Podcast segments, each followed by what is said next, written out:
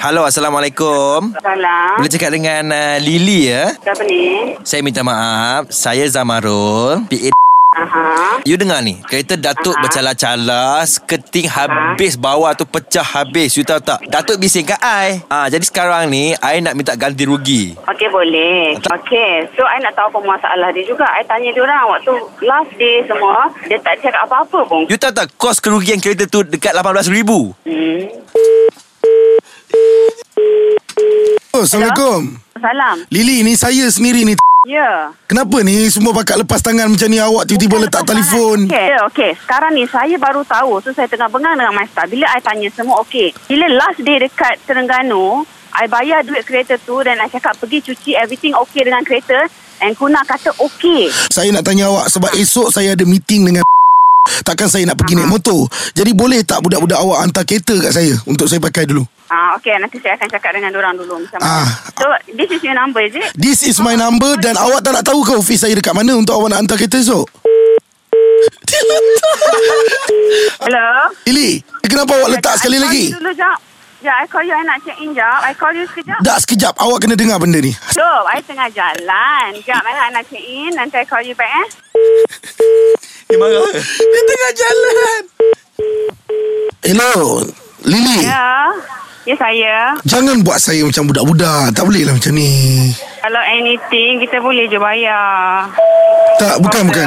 I, I nak you hantar kereta esok dekat I punya office. Tak, tak, tak payah hantar kereta. I think I, I boleh je bayar. Okay, kalau bayar pun I nak by hand lah, by hand. Please, tolong hantar dekat uh, my office.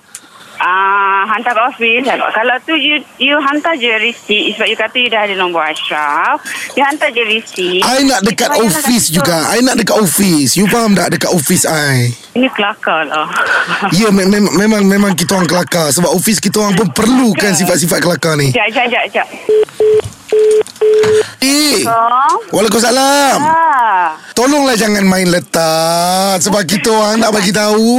ah, kita nak check in. Ya. Kita dah bising dah. Bukan, dengarlah sekejap. Kita orang nak bagi tahu. Yang tolonglah datang Hot FM. Hangit ke? Ah, ah. Ah, tahu dah. Habis tu sekarang ni kita orang lah yang kena hangit. Tiba dia macam dia macam pen, dia macam buat-buat panik. Lepas tu macam Aziz relax. Aziz bukan seorang yang tenang tau sebenarnya. Aziz bukan seorang yang tenang.